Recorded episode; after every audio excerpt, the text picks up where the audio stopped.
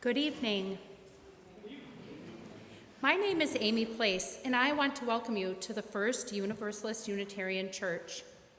I would like to start with one little reminder before our service begins. If you have generously given one of these gorgeous poinsettia plants in honor of someone you love, please be sure to take it home with you tonight after the service. We would love for you to enjoy it for the rest of the holiday season. We gather together on this Christmas Eve as fellow sojourners looking for light, for hope, for peace, and for love. We gather as people from many backgrounds, many faiths, many cultures, and many spiritual paths. Whatever is on your heart tonight, however it is with your soul, in this moment, you are beloved and you are welcome here. In this space of welcome and acceptance, commitment and recommitment, of covenant and connection, you are beloved and you are welcome here. Now let us worship together. Please rise and body your spirit for our opening hymn, O Come All Ye Faithful. Words are printed in your order of worship.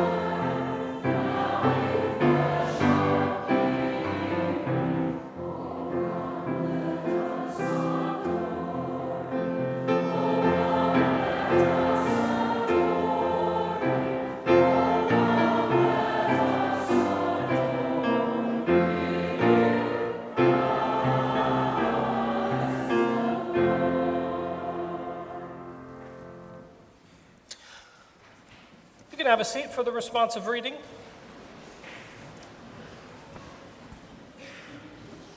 I invite you to join me in the bolded portions. A little girl is singing for the faithful to come triumphant. And also the partridge in a pear tree, and the golden rings, and the turtle doves.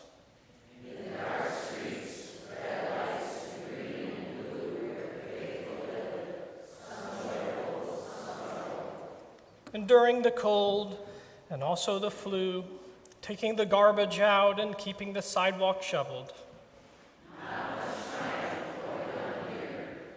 And yet, there is much we do not understand, and my hopes and fears are met in this small singer holding on to my hand. Onward we go, faithfully, into the dark, and there are angels hovering overhead. Hark. Now you all get to be angels. Stand up. We'll sing Angels We Have Heard on High.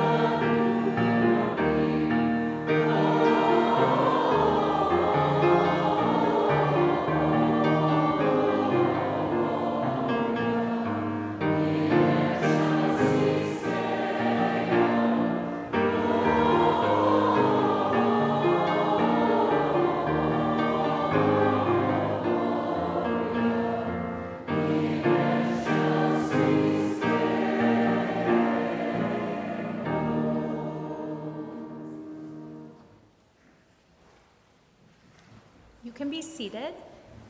Evan and Owen, will you come forward to light the chalice?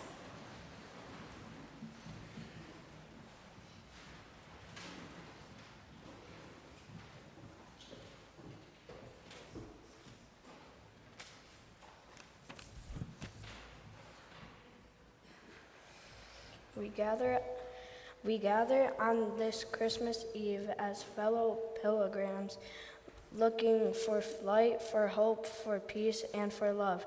We gather as people from many backgrounds, many faiths, many cultures, and many spiritual paths. But as we light this chalice, we gather as one body, looking for the nativity for its message to all the all of humanity. Its message is that there is light, there is hope, there is peace, there is love.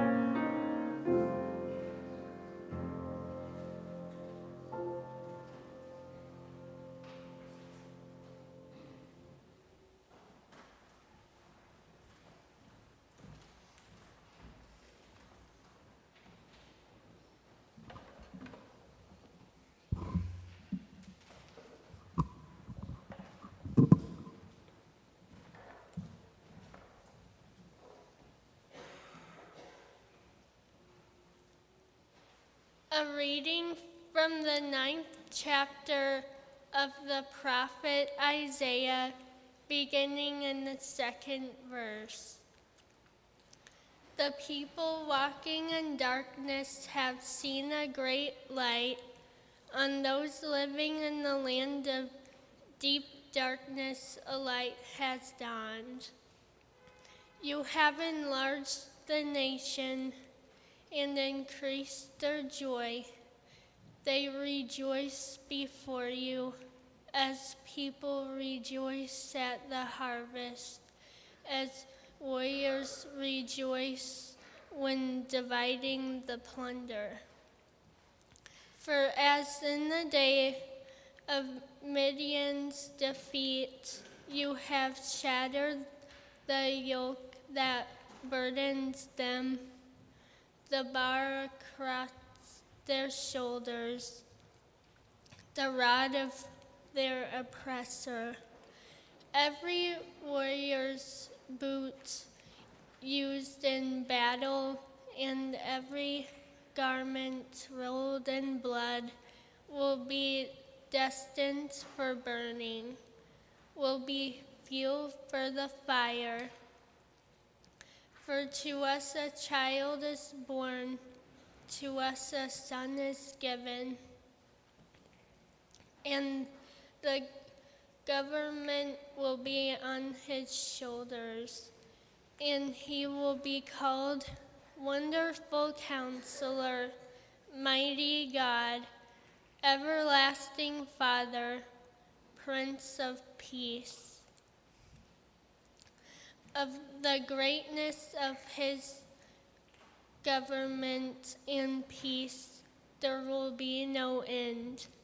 He will reign on David's throne and over his kingdom, establishing and upholding it with justice and righteousness from that time on and forever. The zeal of the Lord Almighty will accomplish this.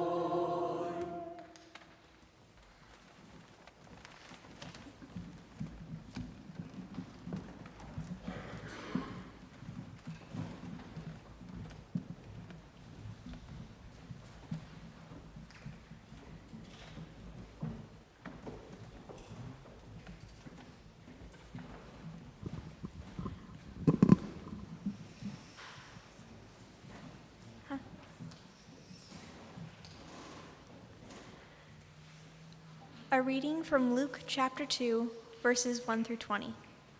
In those days, a decree went out from Emperor Augustus that all the world should be registered. This was the first registration and was taken while Quirinius was governor of Syria. All went to their own town to be registered. Joseph also went from the town of Nazareth in Galilee to Judea, to the city of David called Bethlehem, because he was descended from the house and family of David. He went to be registered with, with Mary, to whom he was engaged and who was expecting a child. While they were there, the time came for her to deliver her child.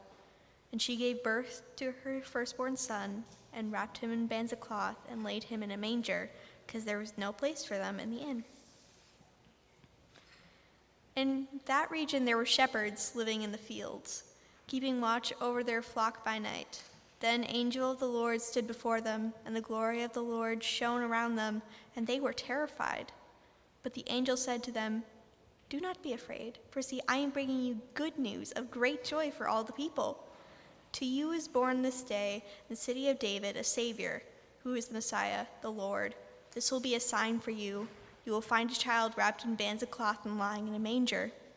And suddenly there was with the angel a multitude of the heavenly host, praising God and saying, Glory to, the, to God in the highest heavens, and on earth peace among those whom he favors. When the angels had, le- had left them and gone to the heavens, the shepherds said to one another, Let us go now to Bethlehem and see this thing that has taken place, which the Lord has made known to us. So they went with haste and found Mary and Joseph and the child laying in the manger. When they saw this, they made known about what, what had been told to them about this child, and all who heard it were amazed at what the shepherds told them. But Mary treasured all these words and pondered them in her heart. The shepherds returned, glorifying and praising God for all they had heard and seen as it had been told to them. And here ends the reading.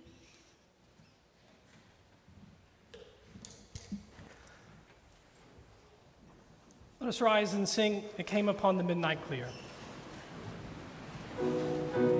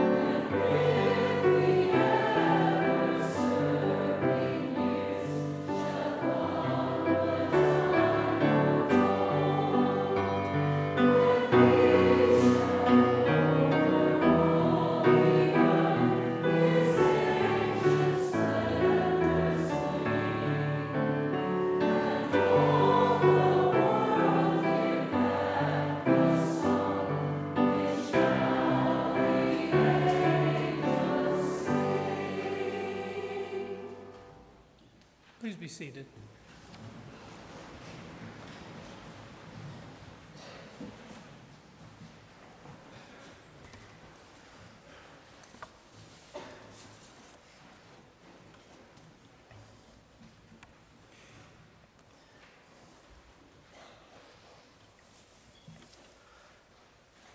Climate change, Ukraine, Israel, Gaza, a looming presidential election, unconstitutional legislative maps, racism, poverty, forever chemicals in our water. Merry Christmas, everyone. It is wonderful to have you here. There is a lot of darkness this year, and it doesn't seem to be holding back, does it? And yet, and yet in the darkness, a couple weeks ago, Time magazine named its Person of the Year. In the past, this honor has gone to 23 US presidents, it has gone to popes, titans of industry, prime ministers, scientists who have eradicated disease, and Her Majesty the late Queen of England. This year, the honor went to Taylor Swift. Some of you may scoff. After all, she didn't win a Nobel Prize for her lyrics like Bob Dylan, long may he live. She's never held elective office, and she didn't cure the common cold. But the Christmas story reminds us that God's fingerprints are often found in the lowliest of places. And so let's give Taylor a chance and see if there's something about her music that is worth noting for all you elitists who have already tuned this sermon out. and so Taylor sings in almost every one of her songs about her ex boyfriend, of course, but also about rejection. About what? How haters gonna hate, how fakers gonna fake. On one of her recent albums, she explores through tales of different people how they lived through loss, pain, and rejection, and the difficulty of what it is at times to be a human being. She has this song on one of her early albums called The Best Day. She wrote this song whenever she was a teenager. And so here's what inspired it. She was this young lady, she had just given this amazing performance of the national anthem, and so she did what teenagers do, and she called all of her friends on the phone and said, Let's go to the mall, because that's what you do when you're a teenager and you want to celebrate. Claire's, Spencer's Gifts, Abercrombie and Fitch, Bed Bath and Beyond, you know, the real holy places of planet Earth. And she called every single one of her friends, and what did all of her friends say? They said, I'm busy. I need a rain check, Taylor. And so her mom, Andrea Swift, if you wanted to know her name, Andrea, she took Taylor to the mall. And who does Taylor see at the mall? Every one of her friends, you bet. So Taylor knows a thing or two about rejection. And who among us here in this church has not felt that? Parties to which you're not invited, clubs you don't get to join, jobs you don't get, promotions that never come your way, breakups that you didn't want. We put our heart out there, and sometimes our heart is returned to us. There's this Christmas song about this very topic that you might have heard of. It's by George Michael's wonderful English pop duo called Wham. The song is called Last Christmas. It goes like this Last Christmas, I gave you my heart, but the very next day, finish it for me. So this year, right? to save me from tears. That's how it goes. I give it to someone special. What is this song about? It's tinged with rejection. All those things that I named at the top of this sermon are also about rejection if you really think about it. Human beings rejecting the call to see other human beings as what? A human being. Rejecting the call to steward the earth and the resources to which we have been given. Human beings rejecting the idea that we should not put ourselves first, but others. If you've ever wondered why Christmas is celebrated in the dark, that's why. Because there's a little bit of darkness in all of us. We're a little bit broken, we're a little bit bruised, we're a little bit bent. Now, don't get me wrong, you all look ravishing tonight, you look great. But there isn't a person in this room that has not walked over broken glass to get here. The world is broken, and that's why we begin each Christmas Eve service with a reading from the prophet Isaiah who reminds us that we walk in darkness. We reject each other, we reject God, we try to fix ourselves and others, and it seems like every effort fails. And yet, the prophet also reminds us that light shines. Light shines in the darkness. And this is the message of Christmas. But let's face it, this story is sort of overdone, isn't it? You know how this story ends. You've heard it before. It's the story you hear in the Muzak at Target when you're buying your melatonin gummies. It's on the radio when you're driving around shopping for last minute gifts. You see it on bumper stickers, you see it on cards that show up in your mailbox, it's on Spotify, and it's streaming on Hulu. The story is so overdone, it almost risks losing its power. But somehow the story never does. So let's quickly recap. God, who could have come into this world in any number of forms, comes into this bent and broken world full of rejects who reject. God comes as a child. If nothing else, this fact about the story proves the opposite of rejection. Now, stay with me. Before any story about Jesus was ever written, before he did or taught anything, before people said he performed miracles, before water into wine, before running the money changers out of the church, before torture and the cross, before he did the things that he's put in stained glass windows for, before he said, Feed the hungry, before he inspired Gandhi and Martin Luther King and Mother Teresa, before his name became a curse word after you stub your toe. God came to earth as a child. I don't know if any of you have ever met a baby, but they're kind of cute. You bring a baby into a room of so called adults, and suddenly, what does everyone do? like goo goo gaga, they say all these weird words. In fact, you could have a one zillion IQ, and the instant you see a baby, what happens? You turn into a total buffoon, you start singing songs about wheels on a bus, and you know I'm right. So, this is a good place to remind ourselves a few common questions about this feature of the story. Here's the question If Jesus were really superhuman, why would he need to go through all the trauma of birth at all? Would you pick that for yourself? Think about all the things that could go wrong in childbirth. Furthermore, another question you might ask is if God is as powerful as God claims to be, he could have showed up fully formed with ripped abs and a haircut like Thor. But instead, what does the story tell us? He shows up as a refugee baby born to inexperienced parents in a barn full of clumsy animals, in a world with hostile rulers who think the solution to everything is higher taxes and a questionnaire about how many people live in your household. But this is the stuff we like about the story, right? Hollywood would option this story every time. There's the donkey, there's the dusty road, the angels, the stars, the shepherd, the gold, the perfume, the tasty spices. But then you turn the page and we lose interest.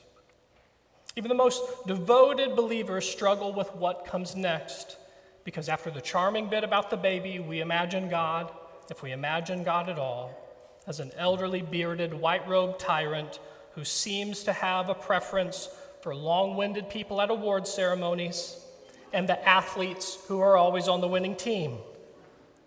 This is the God many of us reject. God that has the power to stop bad things from happening but doesn't. God that lets mean people rise to power. God that lets rich kids get into the best colleges and never go to jail. God that gives second chances to people who don't deserve them. God that lets some people become addicts. How many examples do you think we could think up tonight? A thousand, maybe? How many of us have ever said or heard something like, I hate all the chances I've missed? I hate the odds that seem to be stacked against me and how my life is never going to come out right. I just want to be happy. How many of you have ever said or heard someone say, I feel so alone? I feel so rejected?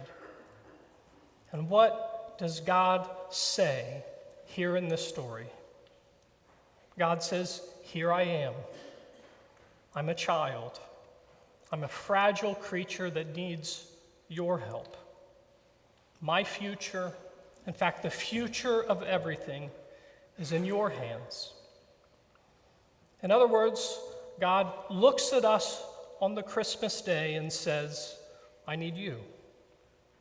Throughout the ages, people have used God for many things, but often what God's used for is a target for our anger and our frustration and our resentment. But in the story we tell at Christmas, God appears to us as a fragile, defenseless baby, and all those arguments melt away. What if this is what God really looks like?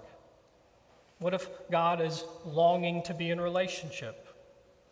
What if it's the desire we all have to be embraced, to be in relationship, to be made warm in the cold, to be cradled in our pain?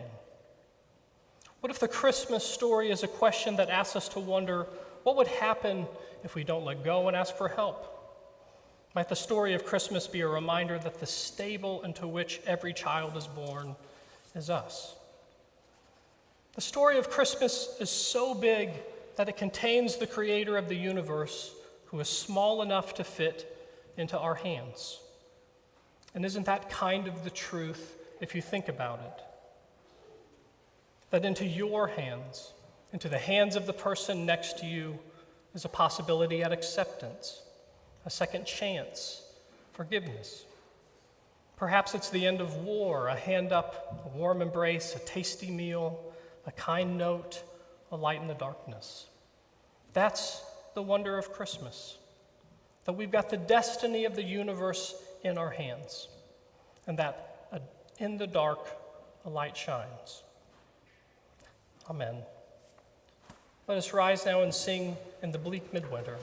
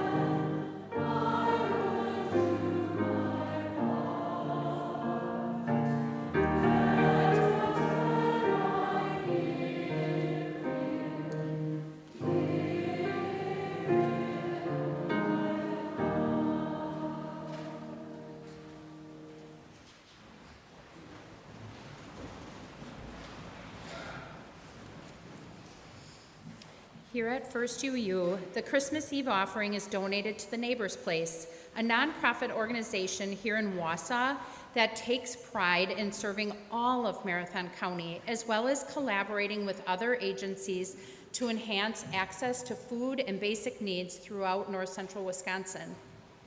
As we prepare for this special offering, please consider these words in your heart and mind.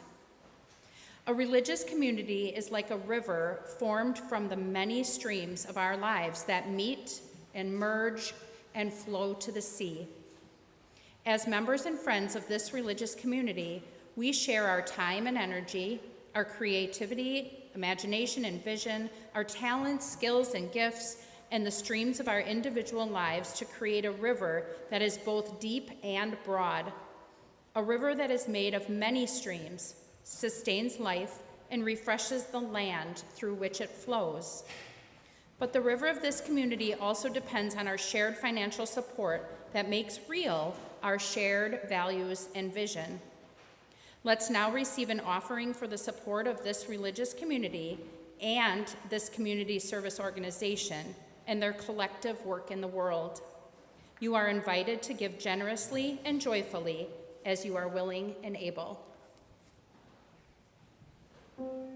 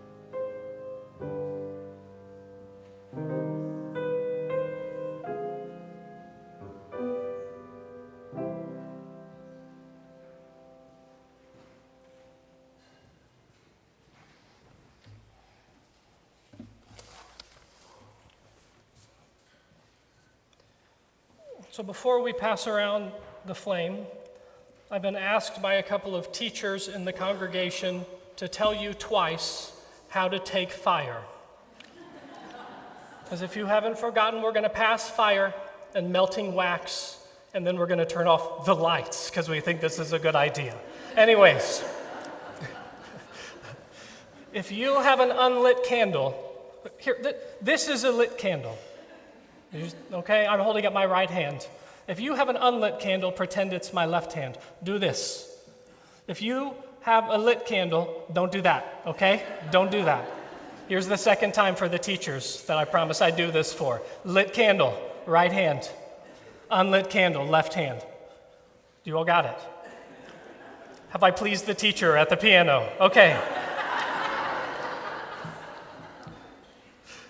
Anyways, okay, now for the reverent part of it. Okay.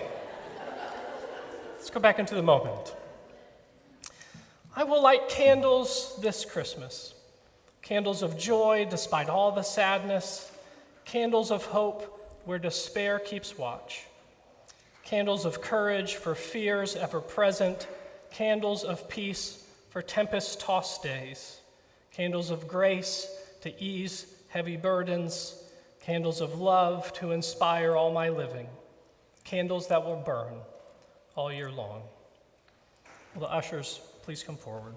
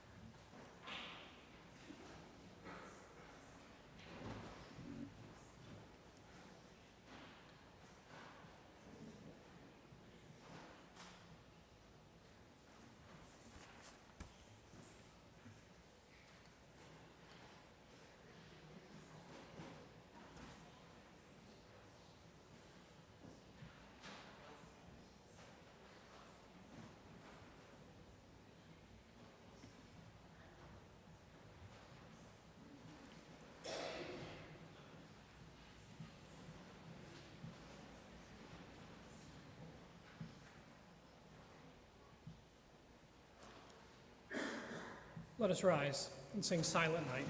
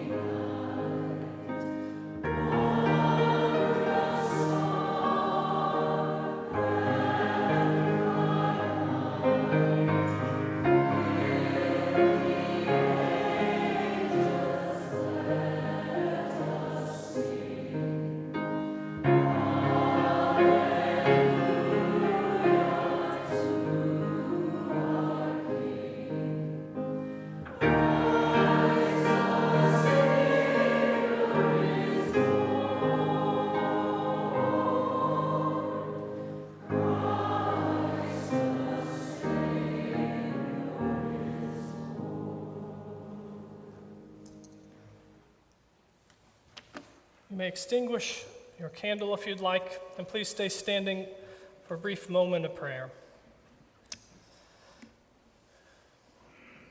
Each of us has a story. They are all different, and yet they are one. But each path is different and at times strange. With gratitude and praise, I close this, our Christmas Eve service, with a prayer for living more abundantly. Let us want only what we need, praying for health, for friendship, for family, for work. And if our lives are dark, may we come to know loving affection. And if our hearts are broken, may we come to see that it is in those cracks that the light pours in.